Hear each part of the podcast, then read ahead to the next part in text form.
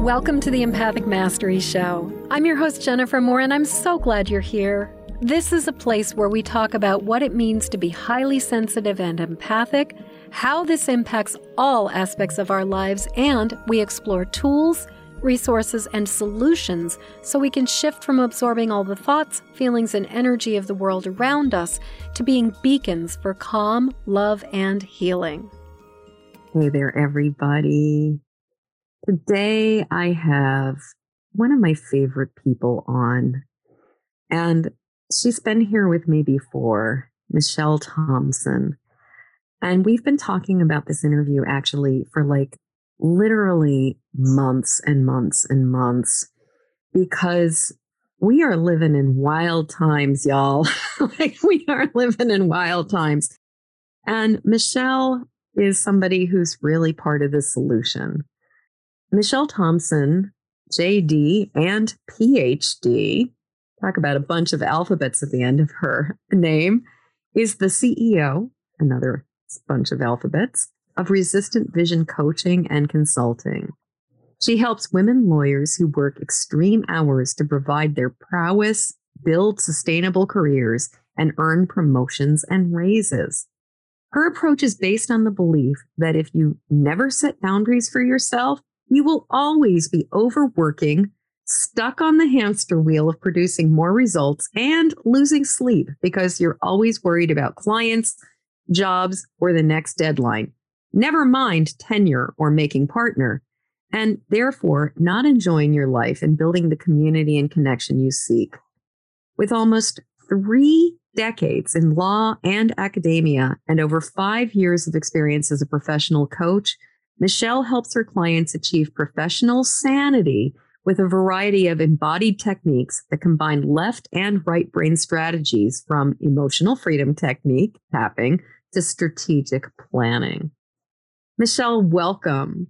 Thank you, Jen. I'm excited to be here.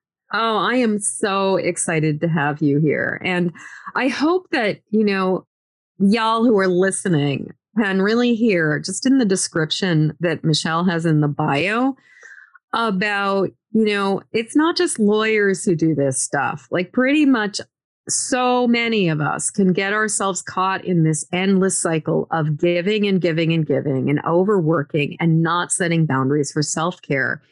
And so I'm sure that you have so much to say.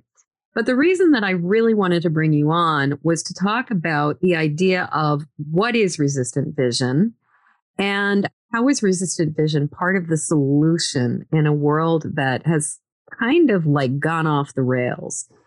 But before we go into all of that, I always love to start the conversation by talking about, where did it all begin for you? What was it like being a kid? What was it like being a sensitive kid? And how did being an empath manifest for you?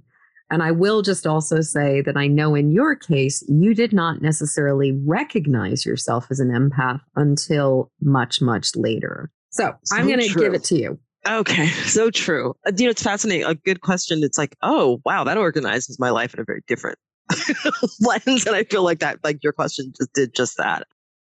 I was the one who adults would talk to me, I'd burst into tears. Mm. I was painfully shy. I didn't like to talk. Like, I didn't like to talk to people. There's this one picture of me. I think I must have been maybe 3 or 4. And it looks like someone's trying to talk to me. And you could just see the abject terror on my face like that. I was crazy sensitive. My parents were always telling me, stop crying. Right. Mm-hmm. That was what I heard. So the reason why I'm a musician is because I was so shy. So my mom's like, okay, you're shy. You're going to play the piano in front of people. Okay. I mean, which turns out that worked out okay. But that was her solution to that. You're slouching, ballet, off you go. Choir, good. That gets you in front of people, right? And so that was always the solution to... Which is also probably good for slouching, too. Yes, exactly. Yeah. Exactly. You're going to stand up and sing. Exactly. Lucky for her, I like these things. Otherwise, that would have been a mess. I was sent to the University of Chicago Lab School. It's a private school, a high-quality private school on the south side of Chicago, right? So very... His left brain, the analytical side, very, very, very I mean, right brain. Yeah, left brain is analytical. Right brain is because it's like the opposite of exactly. kind of the way we think of things. Yeah. Okay. Yeah. So yes, I was a musician. I danced. That's the right brain part of me. But there's also this really heavy left brain thing happening too. Hence the lawyer and the academic. Exactly. So, well, but here's the thing, right? When you're the daughter of immigrants, you know, there's not a lot. There's not a lot of, it just acts funny. Like my son's father is from the Philippines, and I've talked to other people who come from immigrant families, and it really is so much the same thing. Like there are only a few choices for career. And so my mom's like, you can become a doctor, you can become an accountant, or you can become a lawyer. And I'm like, well, I don't like the sciences. I'm not going to do accounting. That sounds boring. I'll become a lawyer. So from the time I was 12, I had decided I'm a lawyer. That's what I'm doing. And I did it. I was very focused, determined about how to do it. So I actually ended up practicing law. I practiced law for 7 years. I did it 2 years with an organization that provided all manner of services to people with AIDS. And this was in the early 90s, right? So it was, and there's still the stigma, but the stigma was way crazier, like way off the charts then. It is really funny looking at, I saw a newspaper photo of people who were afraid of catching HIV and they were in masks. Right. And you know that the people that you're looking at in the picture today are like, I don't want to wear a mask. Right. You know it. Right. You know it. Okay. Yeah. Oh, that was irony. Those were the days. Those were the days. Those were the days. So I did that. I bargained at the collective bargaining table, and you know, it's so funny. I remember I could easily tell when union members were going to come for me. If you know what I mean? Like when they were going to start attacking me, I would never have considered myself intuitive or empathic, but I knew it's like, oh, this is going to be a bad day. Right. Like, I knew it. I could always knew it, but I never recognized it as such. It's just like, oh, here we go again. I'm getting picked on. Mind you, I was often bullied. So I probably, you know, I had that radar. Right. I know when people were going to do that, but I think there's something, I mean, but there are people who throw away the radar and keep going. And mine didn't go away. So I'm practicing law. I actually wanted to become a mom. And I'm like, I don't understand how I'm going to have a child, a baby. I'm going to be driving back and forth to Baltimore.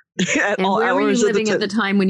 So I was living in DC. Right. And I wanted to live in DC because the schools would have been better than in Baltimore, although it would have been cheaper in Baltimore. Right.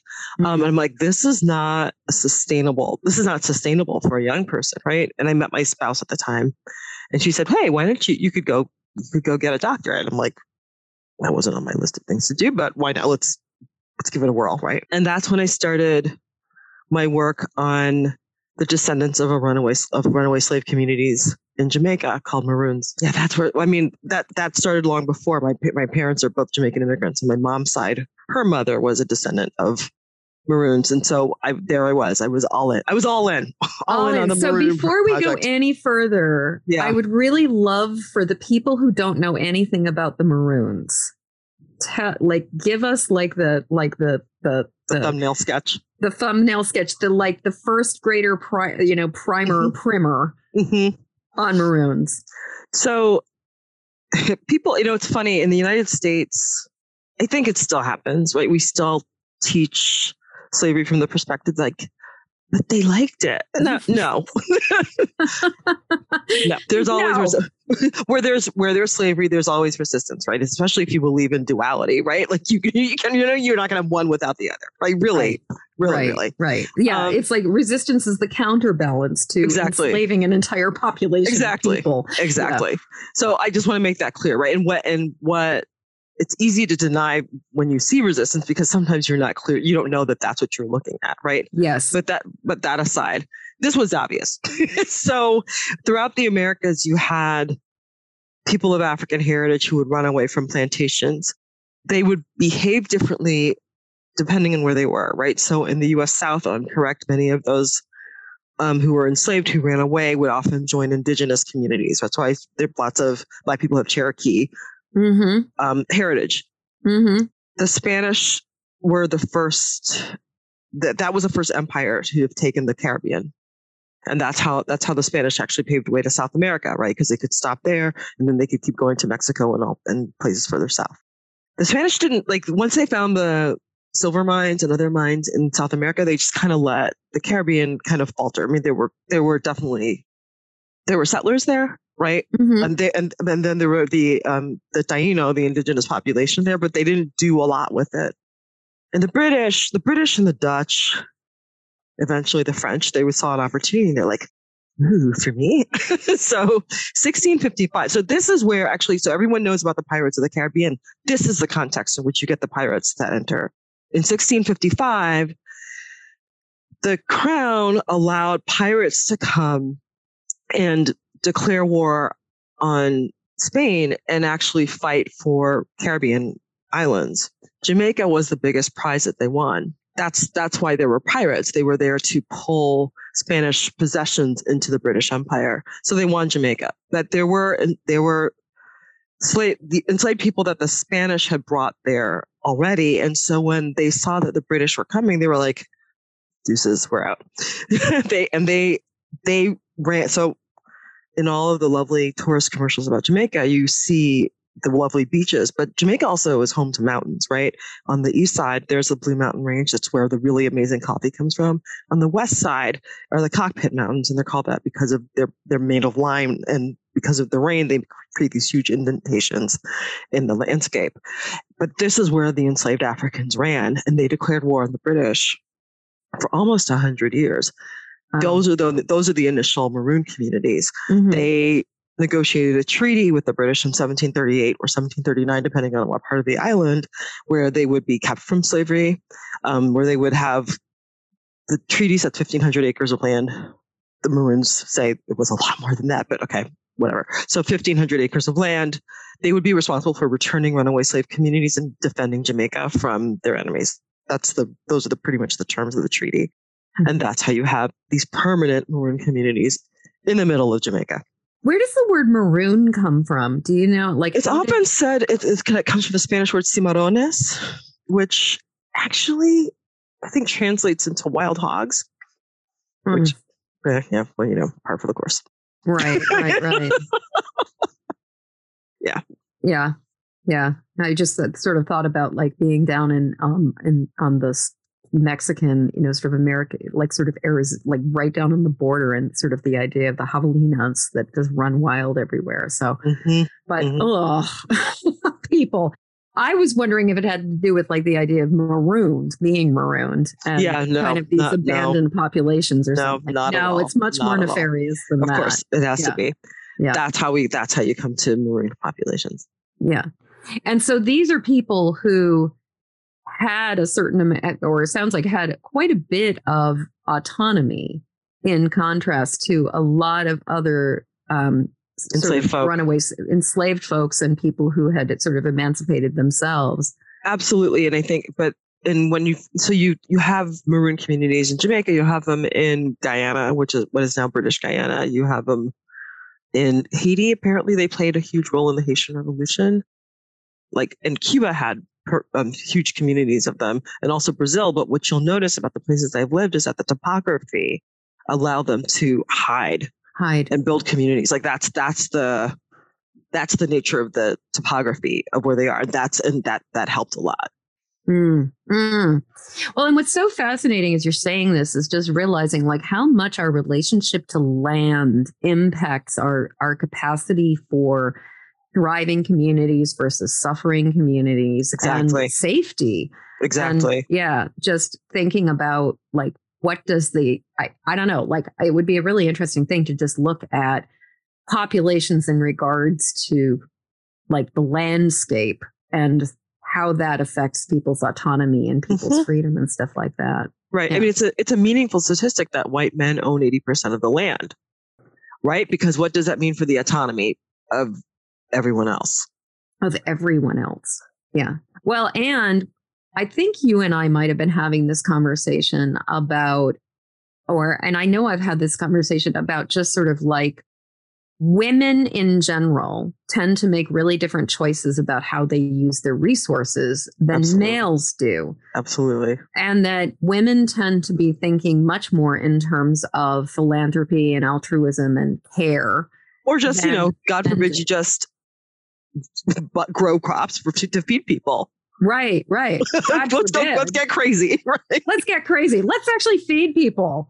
So going back to you're in graduate school and you discover this passion project that is just like lights your heart on fire. And in many ways is really the piece that is kind of like the through line for your life of recognizing what does it mean to stand up against tyranny? What does it mean to stand up against oppression? And as our community likes to say, empire.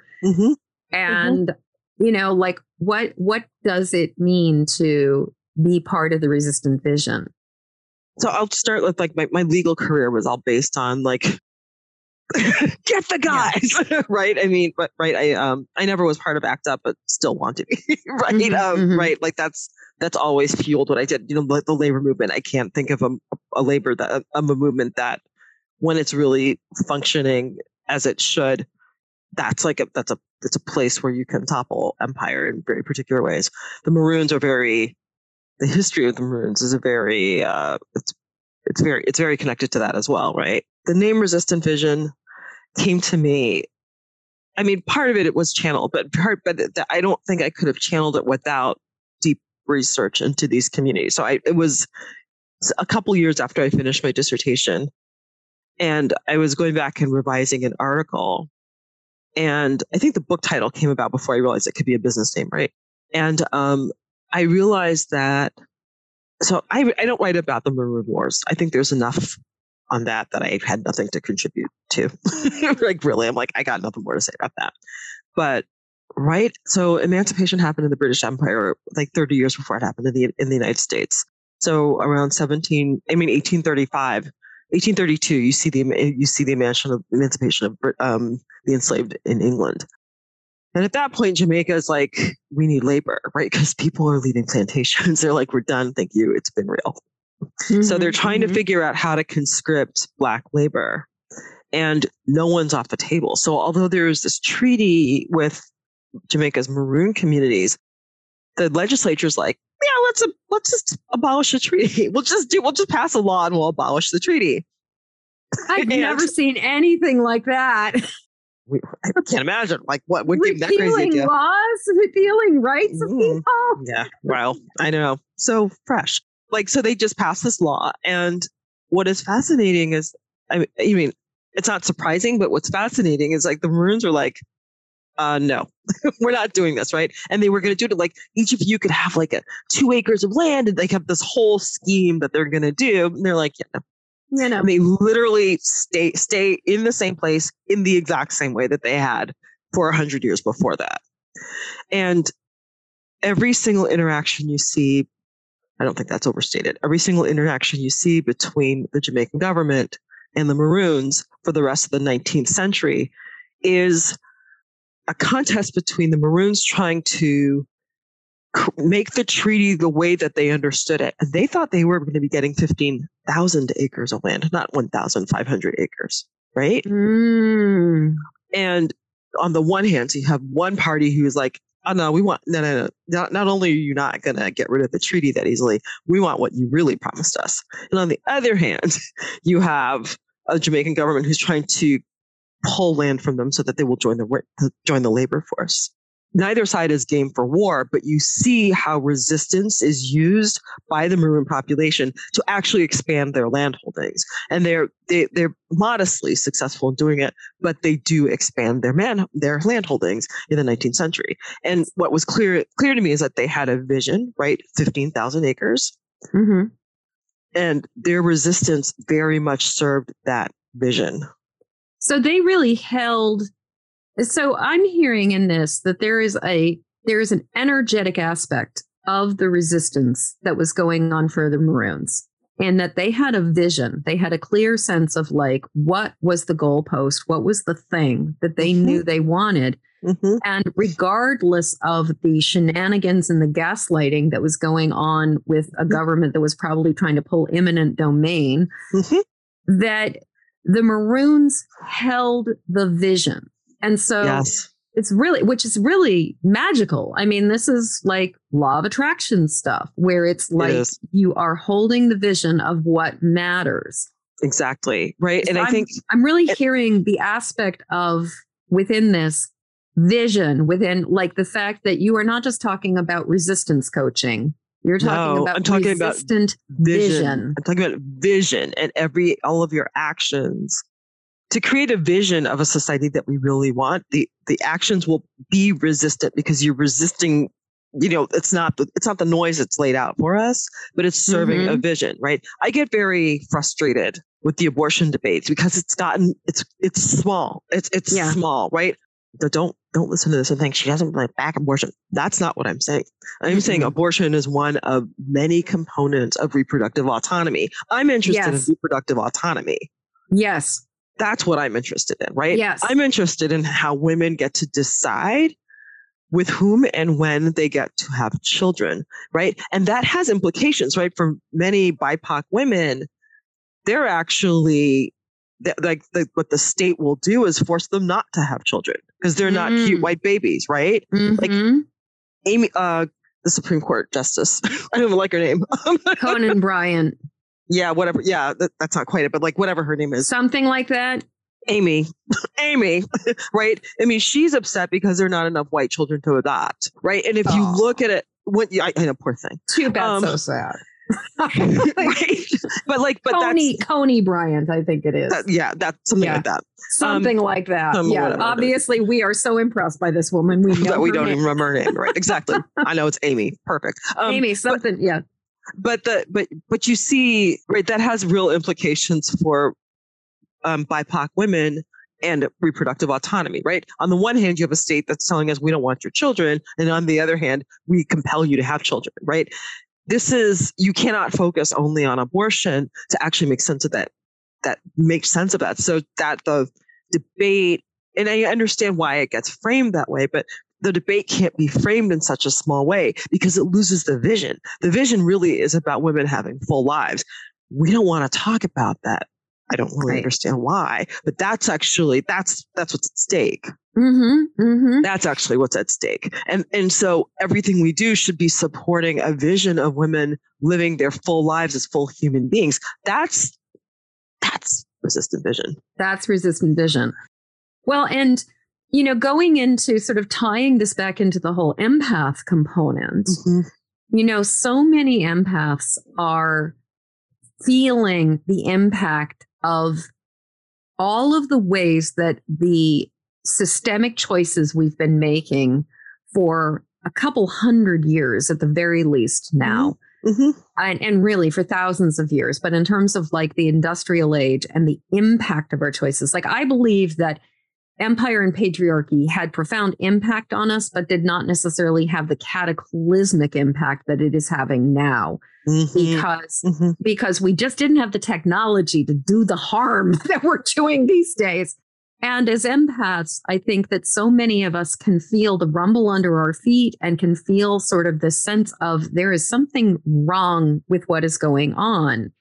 But as we all know, or as I imagine most of us who are listening to this are aware of, the fundamental laws of attraction are, you know, where you focus your attention is what grows. And the thing about so much of the, I don't know, like the liberal agenda is sadly focused on what we do not want as opposed to what we want. And I think that, you know, the beauty of resistant vision is that it is about what we want and not what we don't want. Exactly. I mean, it was a very subtle reframing. To talk about abortion, it's a very, very subtle reframing. Very subtle reframing. But it isn't on don't take away my rights. It is about treat me as a full autonomous being. Right, right. And look at the whole, the holistic component of it, because I mean, you know, this is a can of worms that we could go and like a rabbit hole we could go down, because there are so many different aspects of it. And just like the incredible irony of it is like, you know, you're not allowed to terminate a pregnancy, but God forbid we give you food stamps or any kind of resources or anything to look at. Exactly. I mean, it's like, it's sort of like as soon as the fetus is out of your body, they cease to have any, like there's no support. But we need to put as much attention and energy in that as we do and healthcare as we do abortion. Right. And the right to choose. Exactly. Right. Because, exactly. And the thing is, and what I really think this is an important thing. The right to choose is as much about the right to choose to carry a pregnancy to term as it is to decide not to carry a pregnancy to term. Exactly. And having the resources to choose how are you going to live your life. Exactly. So, yeah.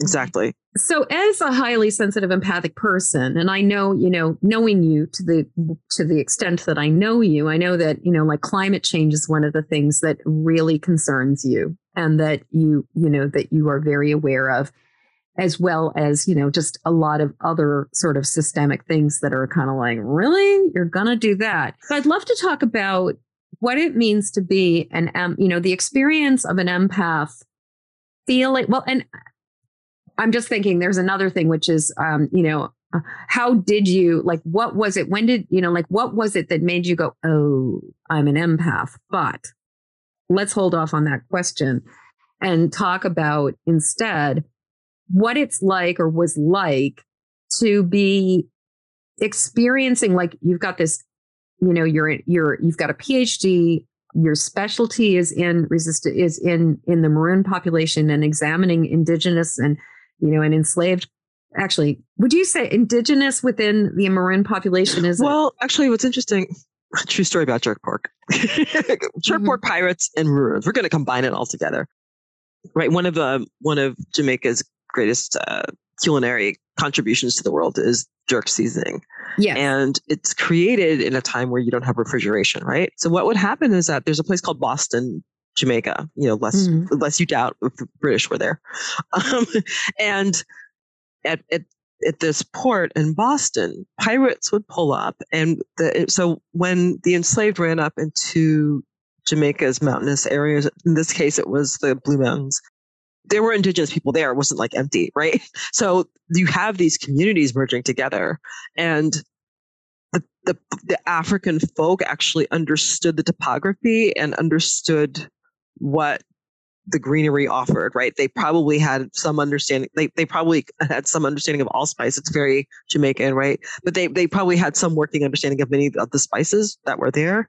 Anyhow, they between the indigenous in African populations, they would kill wild boars, and then they would actually, and they have this whole, if you go to Boston, you can still see it done, right? They have a whole grill, they call it a patta, P-A-T-T-A, that they grill the meats on that's coated by allspice and black pepper and other things that I don't know all of them. This is what jerk pork was. These communities would sell it to pirates who came into port, and they could have that pork forever because it was dried out in a way that they could use it. It tasted far better than jerky, of course. Right? Of course. Well, and isn't it interesting that jerky is called jerky? But I also have a more benign idea about why the Maroons are called Maroons. If what they were feeding everybody was wild boar, and they became known for selling wild boar to all kinds of other populations, I don't know. Like, that to me is like, oh, well, then maybe because, you know, like, just sort of like they conflated the product with the people. That's possible. It would be an interesting etymology. I find etymology. Yeah. I mean, I find etymology of words, and particularly food words, so fascinating. Yeah. Like hop and John, you know. Yes. Yeah. That has, which my understanding is starts from pois pigeon, which is pigeon peas. Yeah. Yeah. Yeah. Anyway. But yeah, that's how how did I get here?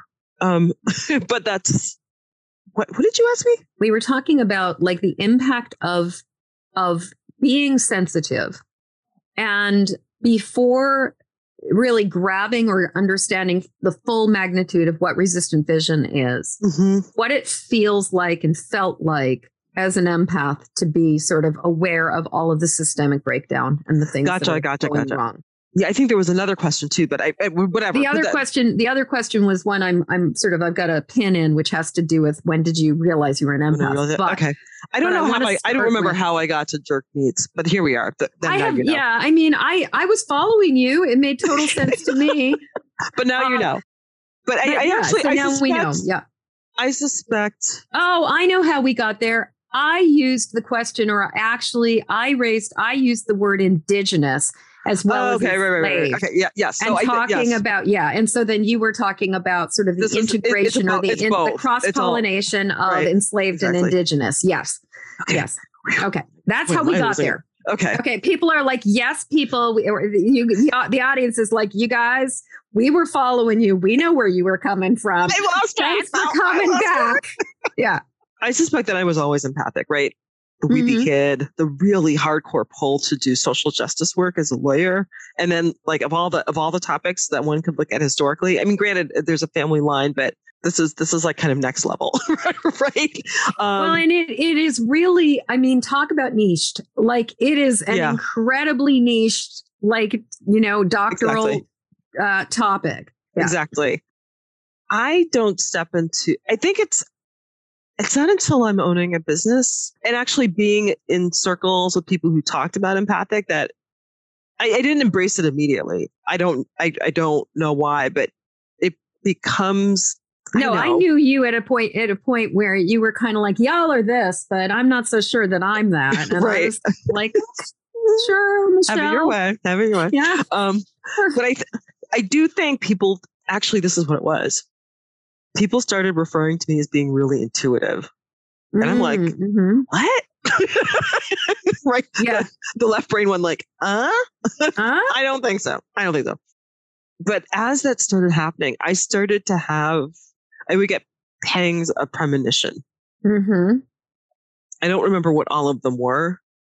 I mean, one of them was, I was dreaming and I was in a choir and there was a conductor that was there for a year. And then I had a dream that that conductor was saying, I'm leaving, the old conductor's coming back. And that morning, that's exactly what happened. I'm like, okay, that was weird. Right? I'm like, all right. So at that point when I'm starting to get pangs of like what happened in the future, I'm like, there must be something to this, right? Because I couldn't have made that up if I tried. I just could, like, if I wanted to do data collection, that there's your data, right? There's your data. And that's when I had to start to kind of say, oh, okay, well, clearly I have a superpower. I mean, and it's intuitive, but I think many empathics are intuitive, right? Yes.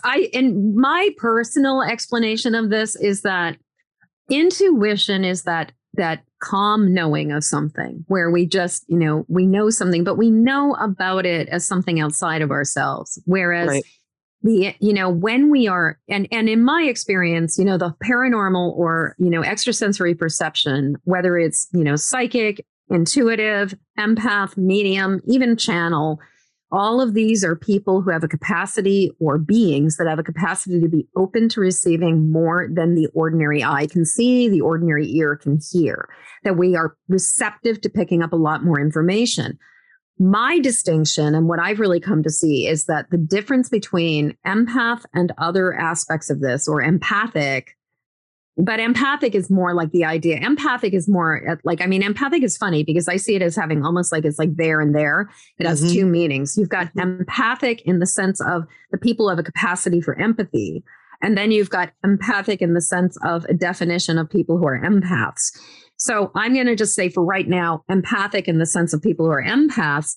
What I've noticed is that when somebody is in their empathic feels, what happens is they filter all the information through their own lens, through their own experience. And so if an empath walks in, if a psychic or an intuitive walks into a room where there's been sort of a conflict or something, they may walk in and be like, why do I feel so angry and sad? The psychic walks into the room and goes, wow, there's so much sadness and anger in this room. I can really feel it. The empath walks into the room and goes, oh my God, I just, I'm suddenly feeling so incredibly sad and angry. Why do I feel so sad and angry? And that's sort of, at least from my perspective, that's the distinction. However, most empaths in my experience also have, intuition and intuitive and psychic abilities, but the empath quality of being flooded by it and picking it and feeling it, and, is often will sort of override that discernment because it is such a deeply felt experience.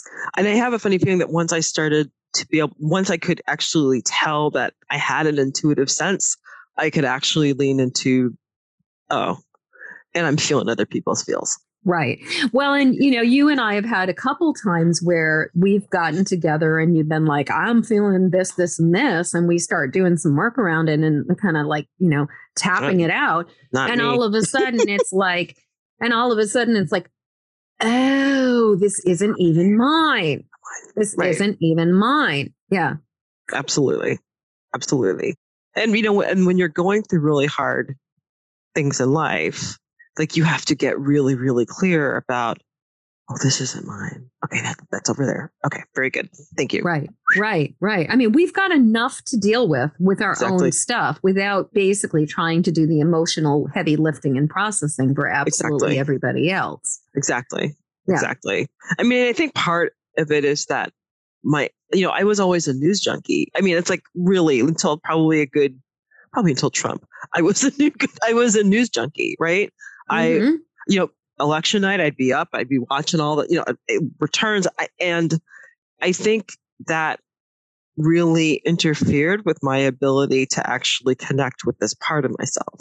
Oh, it keeps you in fight or flight all the time, right? And if you are busy going, oh my God, oh my God, oh my God, oh my God, the world's falling apart, oh my God, oh my God. Like you're not getting any messages. Right. You're distracted you're just watching the dumpster fire and exactly. And I think part of it is, part of why I can latch into the fear so well is actually that I'm an empath, but I don't have enough space to navigate that. Right.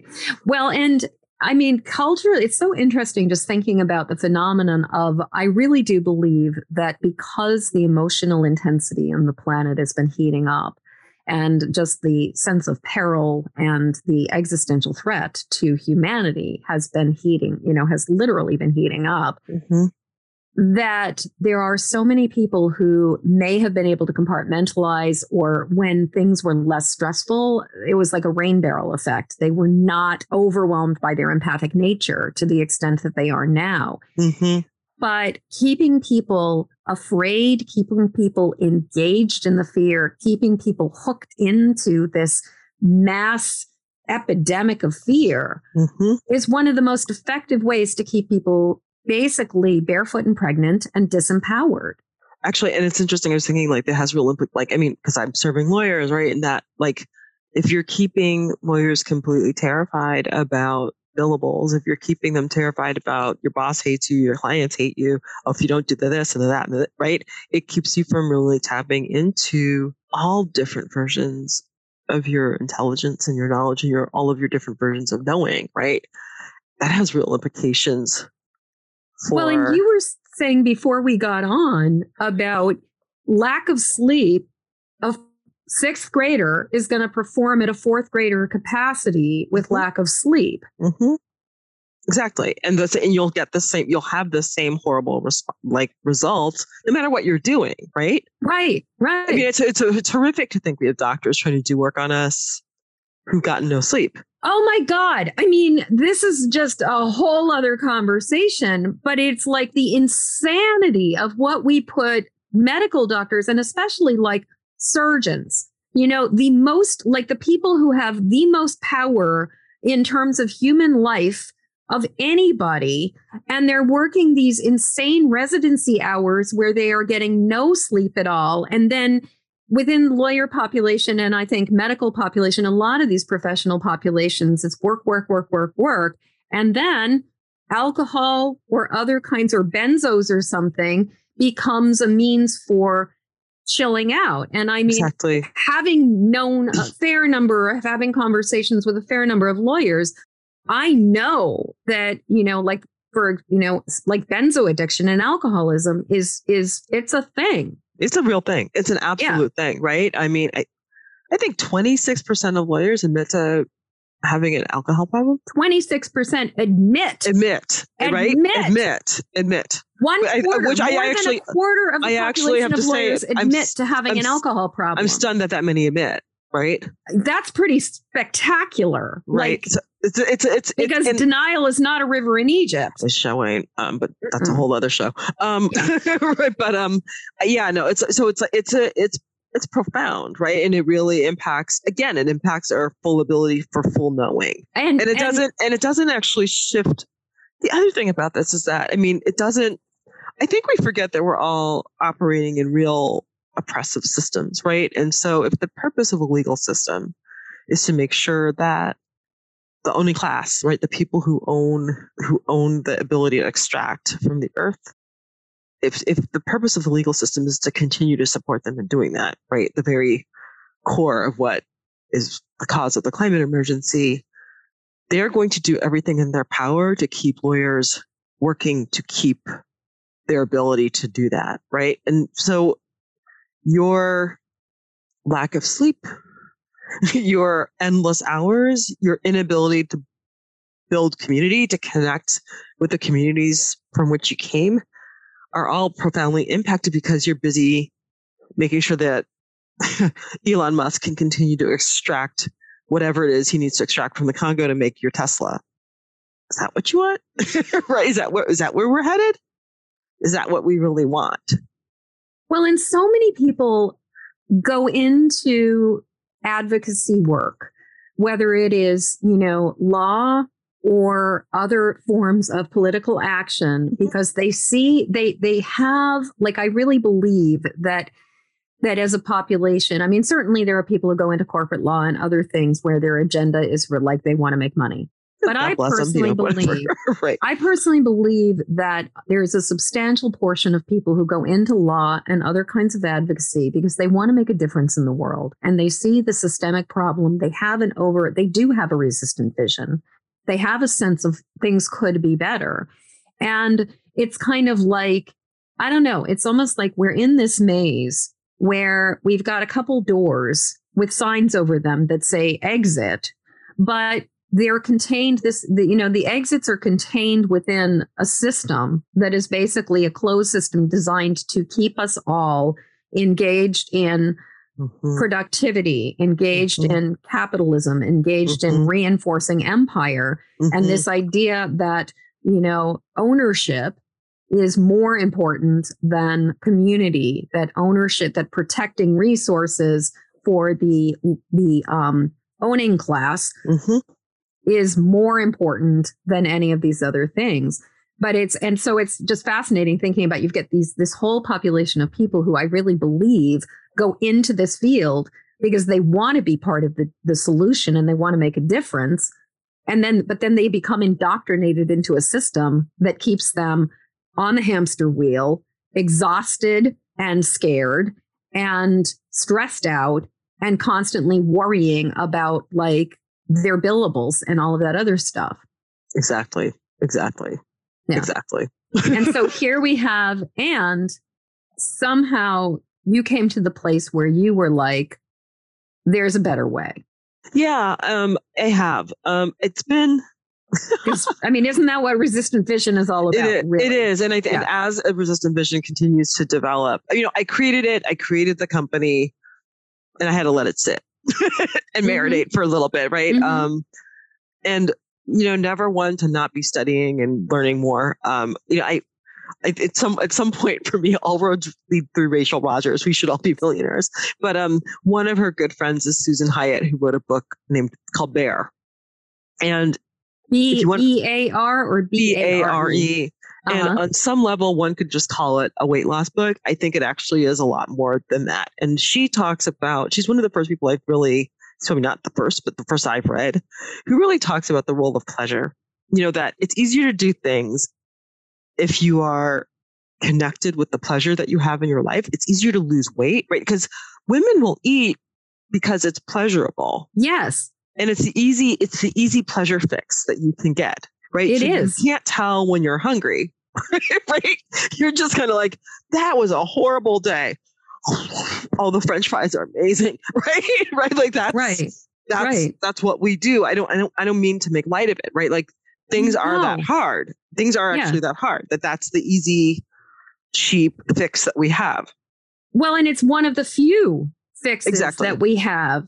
It is, especially if you are, especially for a lot of women where maybe they don't have the alcoholism gene, where if they start drinking, it's gonna send them over the edge. Because I mean, certainly we also have the whole phenomenon of like, you know, wine culture. Exactly. For mothers and everything. But I think the thing is, food, while it is profoundly impactful in many, many ways, it's not intoxicating in the same way that a lot of other things are. So you can eat those French fries and you can still get your kid to bed on time. Exactly. You can still get up in the morning and do your job.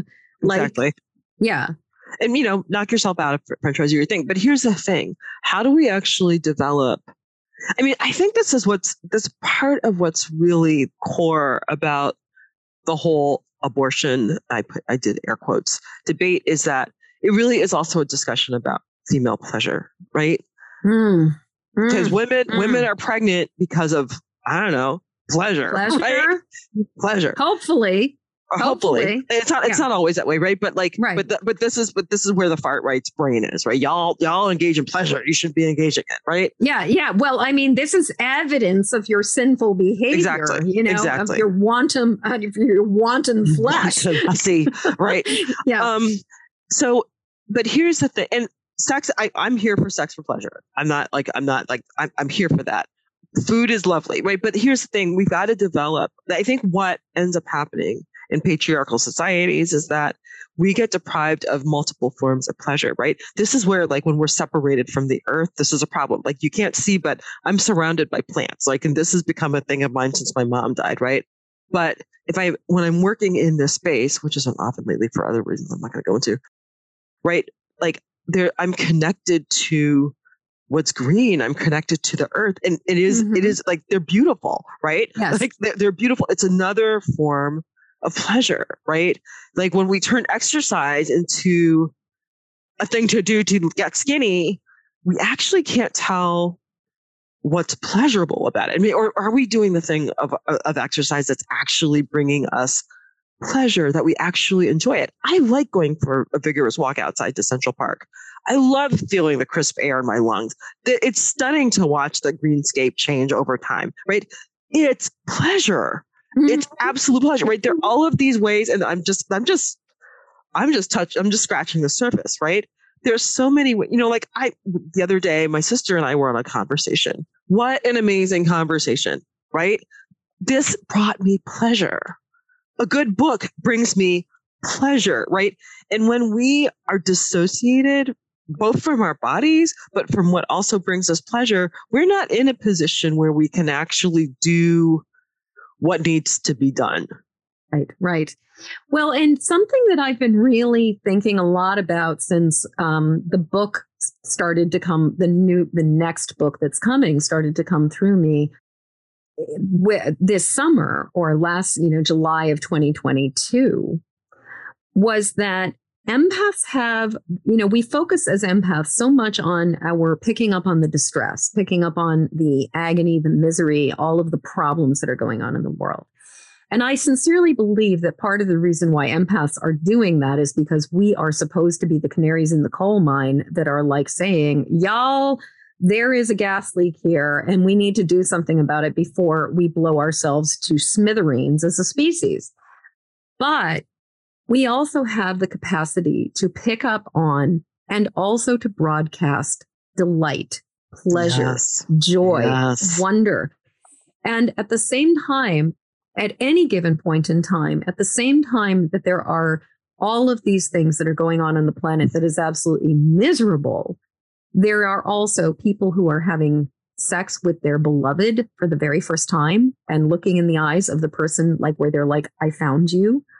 There are people who are holding their baby in their arms for the very first time, like madly, like gratefully, like, oh my God, here you are. There are people who have just completed a project that they've been working on forever. There are people who are in their bodies dancing and moving. There are people who just won gold medals and things. There are people who are cooking the best meal possible and tasting something and going, oh my God, how did I come up with this? There are people who are standing on mountaintops and looking across these vistas and just gobsmackingly amazed at the exquisite beauty that they are surrounded by. I mean, I'm just using some examples, but like there are a million different ways to describe this. And as empaths, we are, you know, the conditioning for so many of us has been to focus on the problem instead of focus on the solution. Right, right. And what I'm really hearing, and you and I have been talking about what is resistant vision for quite a while, but what I'm really hearing, the nugget I'm taking out of this conversation is that resistant vision is about focusing, turning our focus, acknowledging the problem, but turning our focus to the pleasure, to the joy, and to the vision of what could be possible and what is possible, as opposed to continuing to look at the problem and engage with it in a way that just keeps us exhausted, tired, eating French fries and, you know, drinking a box of wine.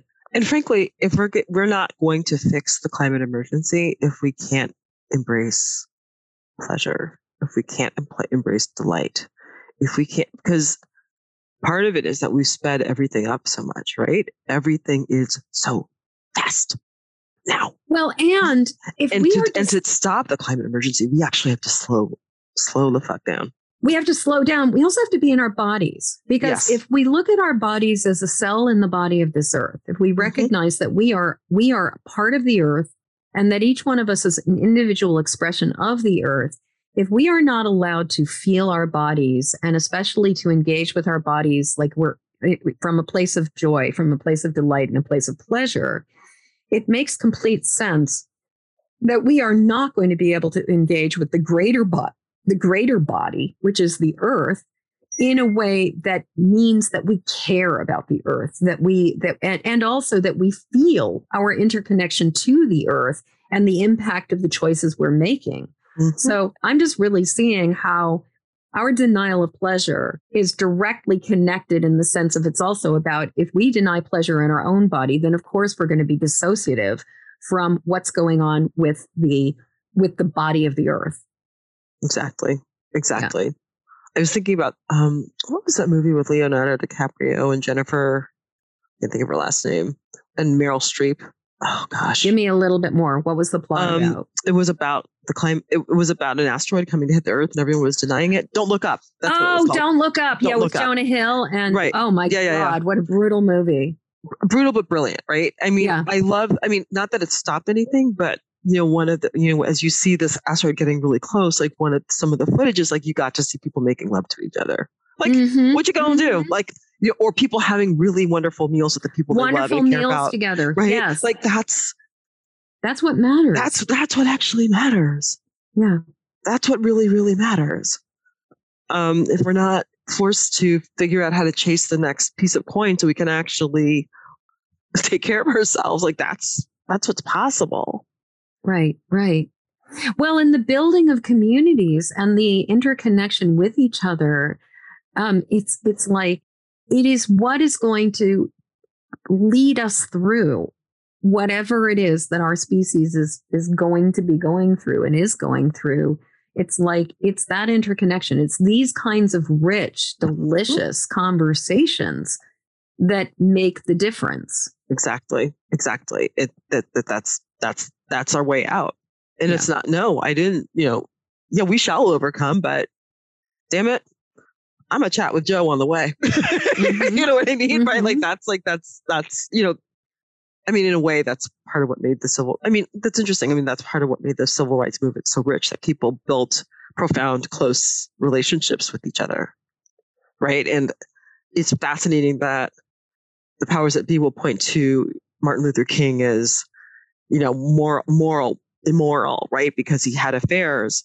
Yeah, he was a womanizer. Yeah. Right. He was a womanizer. And I mean, isn't pleasure like, isn't that, but that's what Black people, that's what Black men, Black women were deprived of, right? That was all institution of slavery, that we couldn't have pleasure. We got targeted and lambasted because, God forbid, we actually engaged in pleasure. Look at that disability, look at that horror, right? Mm-hmm, and like, you know, like, mm-hmm. right, like that was the basis of enslaving us, because we don't know how to control our natural urges, right? Well, and women in general don't know how to control women don't, their natural right? But urges. Like, but like, I mean, and Black men get targeted in a particular way too, right? Oh, absolutely. But like, you know, so like I'm not that I'm here for, I'm not like, don't walk away saying she's pro-womanizing. I didn't say that. Right. But I didn't hear that. But what I hear you saying is that there is a way in which the lens through which he was regarded in maybe like amplified that aspect of him, but also demonizing the pursuit of pleasure. Exactly. Yeah, exactly. But pleasure was definitely part of the civil rights movement. Mm. It had to be. Mm-hmm. It had to be. Otherwise, why? I mean, we don't. I mean, there is a why, but like, we don't need. You know, we're not a people who need more toil in their lives. Right? Like no. That's not what we need. Yeah, the way out is. I feel very strongly that the way out is with pleasure, and we have to reconnect with that in many, many different ways. In many, many different ways. So let's talk about, you know, what does that look like on a really, really, like, how do I reclaim my pleasure? You know, like, I'm just starting to scratch the tip of the iceberg. But you know what? Sleep. We don't. Sleep. None. Like, you know, part of keeping us going all the time is that we don't sleep. Sleep feels damn good when it works well. It's like real. It's an amazing thing, right? Mm-hmm. Like, you know, it's that simple. Like sleep. You know, if running 20 miles a day is your thing, if that actually brings you pleasure, I want to back up. I think what I'm suggesting is that I think we actually need to slow down and notice what it is we really want and what we really crave. Mm-hmm. Mm-hmm. Because if we don't slow down, we're being told we want and crave. Exactly. Right. I mean, that's the whole purpose of advertising. You want this. Don't you want this? Hello. You want like that. I need a moment. I need a moment to really sit down and think about what it is that really lights my fire, right? Yeah. And you know, after my mom's passing, I noticed that I go by nurseries or plant stores and my attention's pulled, right? I don't indulge it every time, but like it's important for me to notice that, right? But that's a source of pleasure for me. And yes. But you have to slow down enough to know, oh wow, I'm being pulled to that thing. I wonder why, right? You know, there's a woman, I've told you about her, Kim Anami, who is very, yes. very into her thing is everything goes through the vagina, right? But there's something to that, right? You know what lights you up. You will have a physical reaction to that in that very profound personal place, right? With you, right? You're not going to get wet if it doesn't light you up. That's mm-hmm, just the biology mm-hmm. of a woman. That's mm-hmm. the way that works, right? And but you'd have to slow down to notice.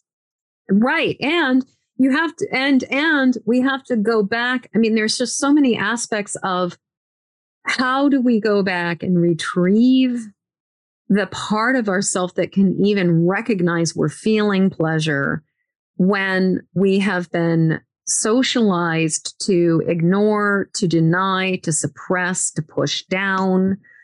You know, I mean, it's interesting because I think culturally, women of color are often regarded as the Jezebels and the brazen hussies. Mm-hmm.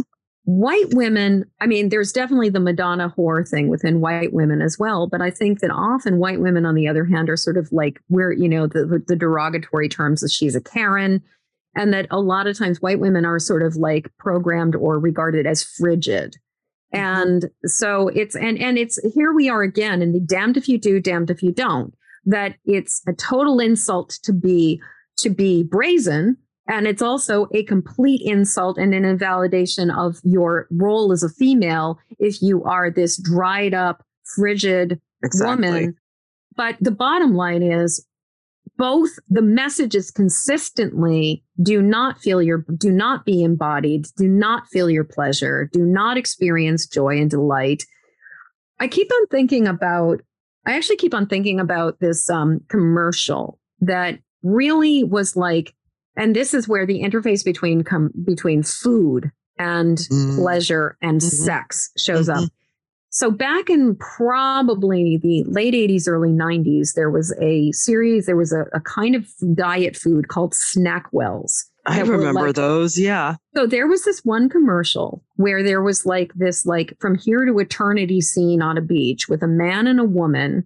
And it was a white woman and a white man on a beach having sex. And the man and woman were like rolling around in the sand, which always makes me go, "Oh my God, I cannot even imagine having sex." I'm like, sand in my butt crack, no, thank you. But give me a nice, soft, cozy bed anytime. Thank you. We're here for that. Yes, exactly. But anyway, in the commercial, there's a picnic blanket and a picnic basket and a box of Snackwells about 10 or 15 feet, maybe 20 feet away from the couple. In the image or in the commercial, the woman is making out and rolling around on the sand, and her astral body, they do a cut where they basically do a special effect where the woman sits up from her body. So her body is still having sex, but her spirit, her attention sits up, looks over at the Snackwells, gets up, walks out of her body, goes over to the picnic table, picks up the box of Snackwells and eats the cookies while watching her body have sex. I have never, ever seen anything that demonstrates the connections between dissociation and sexuality for women, but also eating disordered, dissociation and eating, and also the sort of the thing of you're sanctioned or allowed to have this temporary guilty pleasure with food.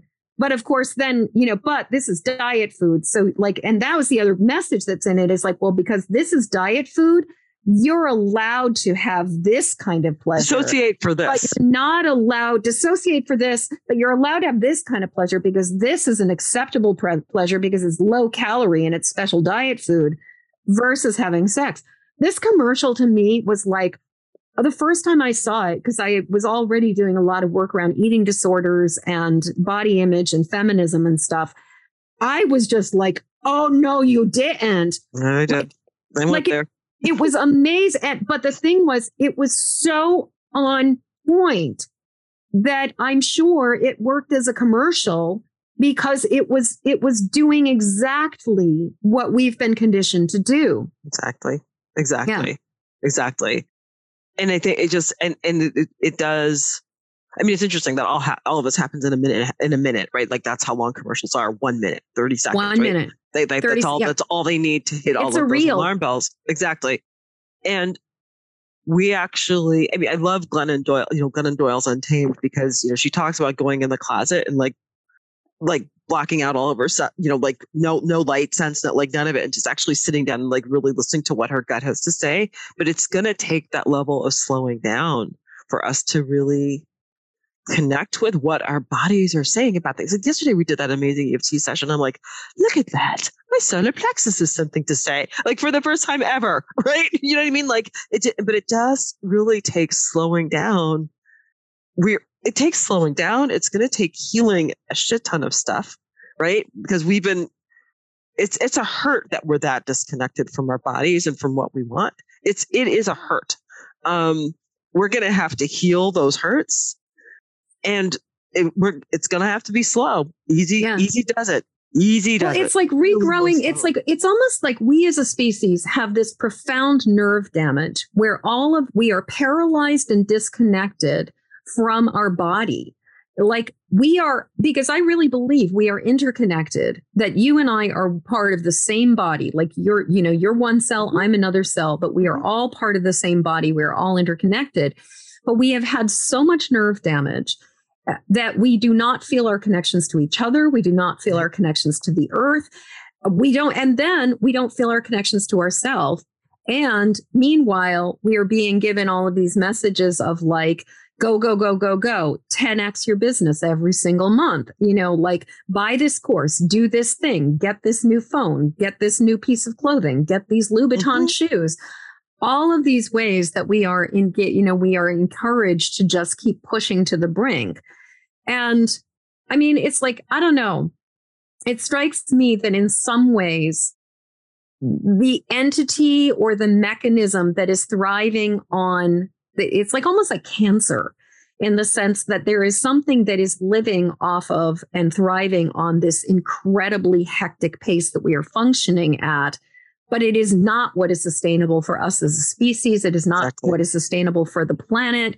Exactly. It's just not sustainable. It's not sustainable. It absolutely isn't sustainable. And we can't do what we need for the planet in that energy and in that spirit. It's just, it's not doable. Not doable. We actually, I mean, that's what it means to decolonize. Like we can't, we'll just move at a pace faster than the destructive forces. No, no, we actually have to slow down. Well, and that's kind of the irony. In some ways, it's sort of like, in order to repair this, we cannot continue to rate, like we cannot rush into it or race into it or speed up, like try to to outrun the disaster. We actually have to downshift and like we need to stop hurtling ourselves through space. Right. And we're actually going to have to sit in the disaster too. Right. Like, I mean, that like we can't run from it away, or we can't run from it to get before it, right? I think there are parts of it's like, if we could just go back to, no, we're not going back to that, right? We're not going back to that. Fill in the blank, whatever it is, we're not going back to it, right?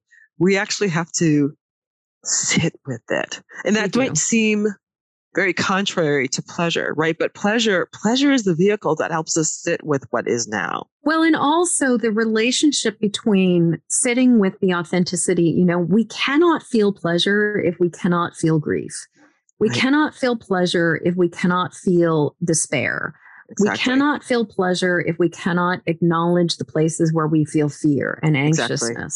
Duality. Yeah. I mean, it's about duality, right? Like you don't get one without the other. You don't get one without the well. And actually, this is the challenge with white supremacy, right? Because white supremacy says white people get to feel all the pleasure and all y'all get to feel all the horrible stuff for us. It's like, that's not how that works. It is not how it works. Right? It's not how it works. Right. Well, like, and who among the white people even are actually feeling pleasure when like when you understand that you are part of something greater than yourself and you are interconnected?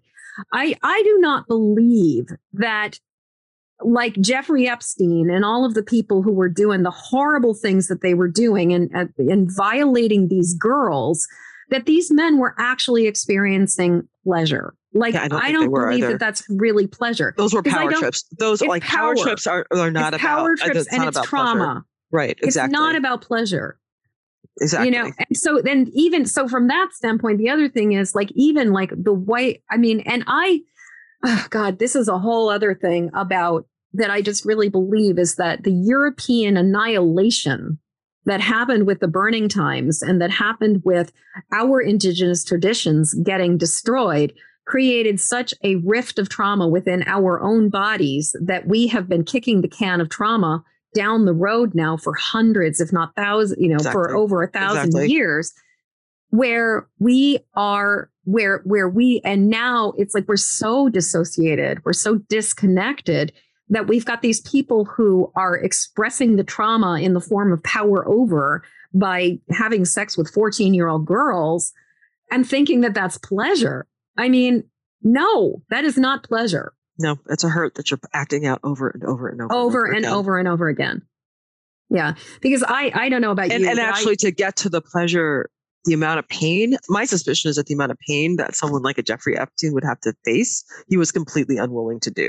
Completely unwilling. Incapable, probably. Right. Yes, exactly. Right. Like when you're willing to take that stand and to go there, right? That's a whole lot of pain.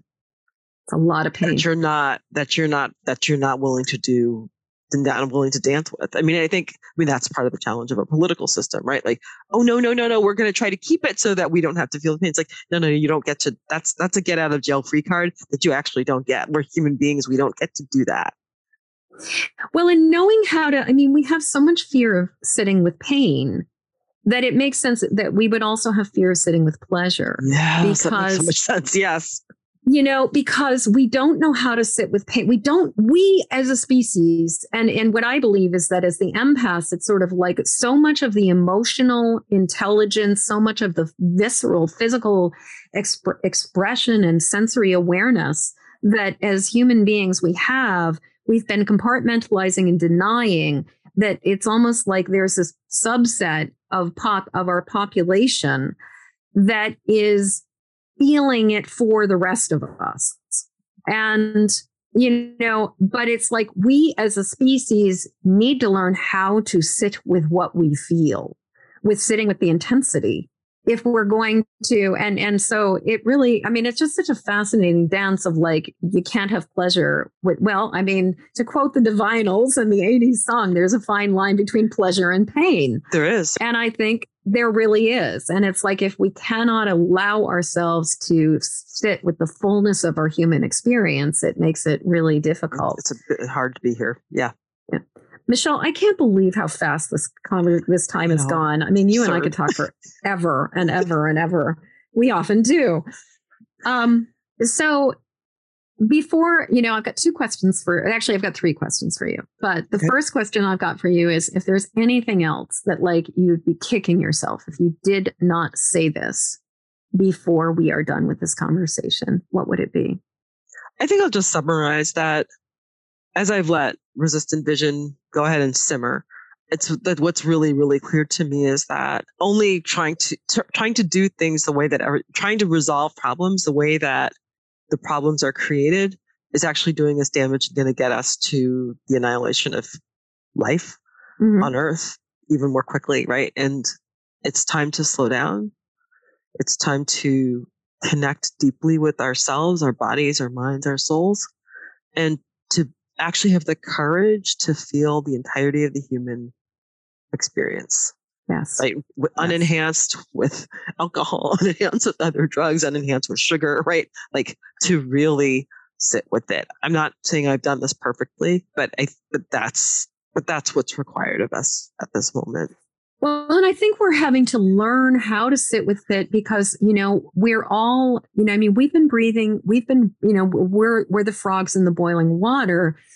We've been breathing the poisonous air and listening to the toxic messages are all, you know, we've all been, regardless of our, like, I mean, there are those of us who can sort of are the outliers who can feel that there's something better, that there's something different, who have that glimmer, that spark of the resistant vision, who are feeling that call. But at the same time, we've all been colonized. At the same time, we've been breathing the air, we've been breathing the oxygen. And as empaths, we not only hear it and see it, we feel the influence of it. We feel the sway of it. And I've been talking a lot lately in the Empathic Mastery Academy and with people and you know, individually as well and everywhere pretty much about the idea of as empaths, we also pick up on the desire body and the will body of other people, of not only other people, but of systems, of agendas.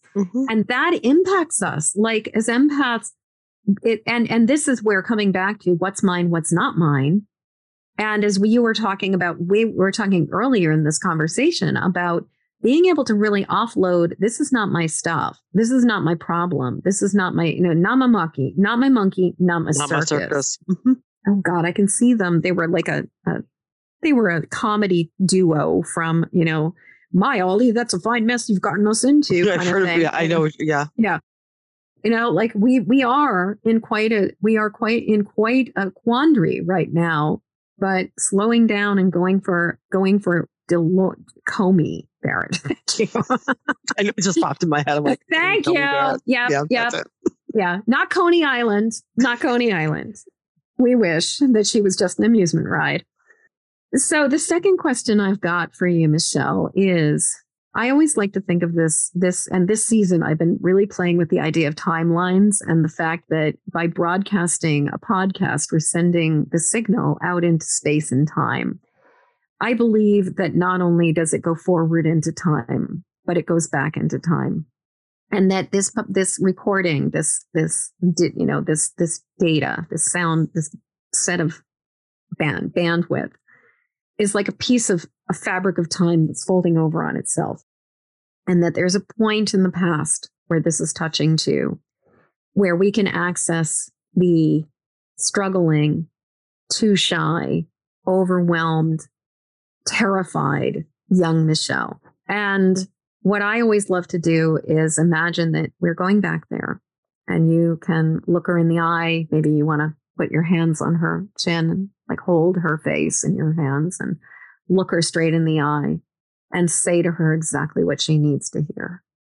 So what is the message that wise, resistant vision Michelle wants to offer young, hasn't found the resistant vision yet, Michelle? This was rough. This was a rough ride. It's not your fault. It's not your fault. It's not your fault. And you will see the payoff of it in spades. Can you give her a little bit of a seed of the resistant vision? What would you tell her so that she can start accessing it? You know what's right. You know what's right. Can I throw one in there? Yeah. You deserve to feel good. Yes, you deserve. You deserve pleasure. You do. It's okay to do what feels good. Yeah. And actually, you have people in your life who they're not about pleasure. They really are about acting out the pain that they've had. You actually are profoundly connected to you have the ability to heal. And from that, you're going to have a deep ability. You have it now, the deep ability to feel real pleasure. Take it where you can get it. Take it where you can get it. Mm-hmm. And in a society that has so many boundaries and so many rules about where you're allowed to get it. Mm-hmm. Oh, and the layer upon layer of like colonization. Take it where you can get it. Okay, last question. Mm-hmm. How can people get in touch with you? You can always go to resistantvision.com. And if you want, the date isn't changed yet. I have to set this up, but if you're a lawyer out there, you need to settle your nervous system because. Well, and this may be, this podcast is actually being released on Cinco de Mayo. Oh, well, never mind. Okay. Yeah. There's a link. I can't say it because it's a creative right. It's a lot, but okay. So Michelle basically has a sort of some offerings and masterclasses and things like that. They will be included in the show notes for you. So yes, tapping for lawyers. That's tapping for lawyers. That's the thing. I would hope you would join me for that because you'll have no regrets. No regrets. And I will just say, full disclosure, Michelle is one of my EFT certification candidates and students, and Michelle is freaking awesome. So I'm really proud of all the things that she is doing as an EFT practitioner. So please go check out Michelle, and particularly how to reclaim that pleasure and stop, get off the hamster wheel. Michelle, this conversation has just been so delicious, so rich, like, oh my God. Thank you so much for showing up, for sharing your truth, for being part of this. So exciting. Oh, so good. Okay, guys, we would love to hear what you think about all of this. Leave comments, reach out to Michelle, tell her I sent you. And until next time, peace. As we come to the end of this episode, I'd love to hear what you're taking from this show. Please jump over to EmpathicMasteryShow.com to leave your comments. In the show notes, you'll find a link to grab your copy of My Empathic Safety Guide, 3 Basics for Finding Calm in the Eye of the Storm. And while you're there, please subscribe and follow this show. And thank you for your help sharing this show with the people who need it. Please help me to spread the word and send this podcast to friends or family members who need support living as highly sensitive empathic people. Then join me again when the next Empathic Mastery Show airs. Okay, one last time. Hop over to empathicmasteryshow.com for your empathic safety guide. And until next show, shine on. We need you and your gifts here on this planet. So please, don't judge your empathic rainbow by colorblind standards.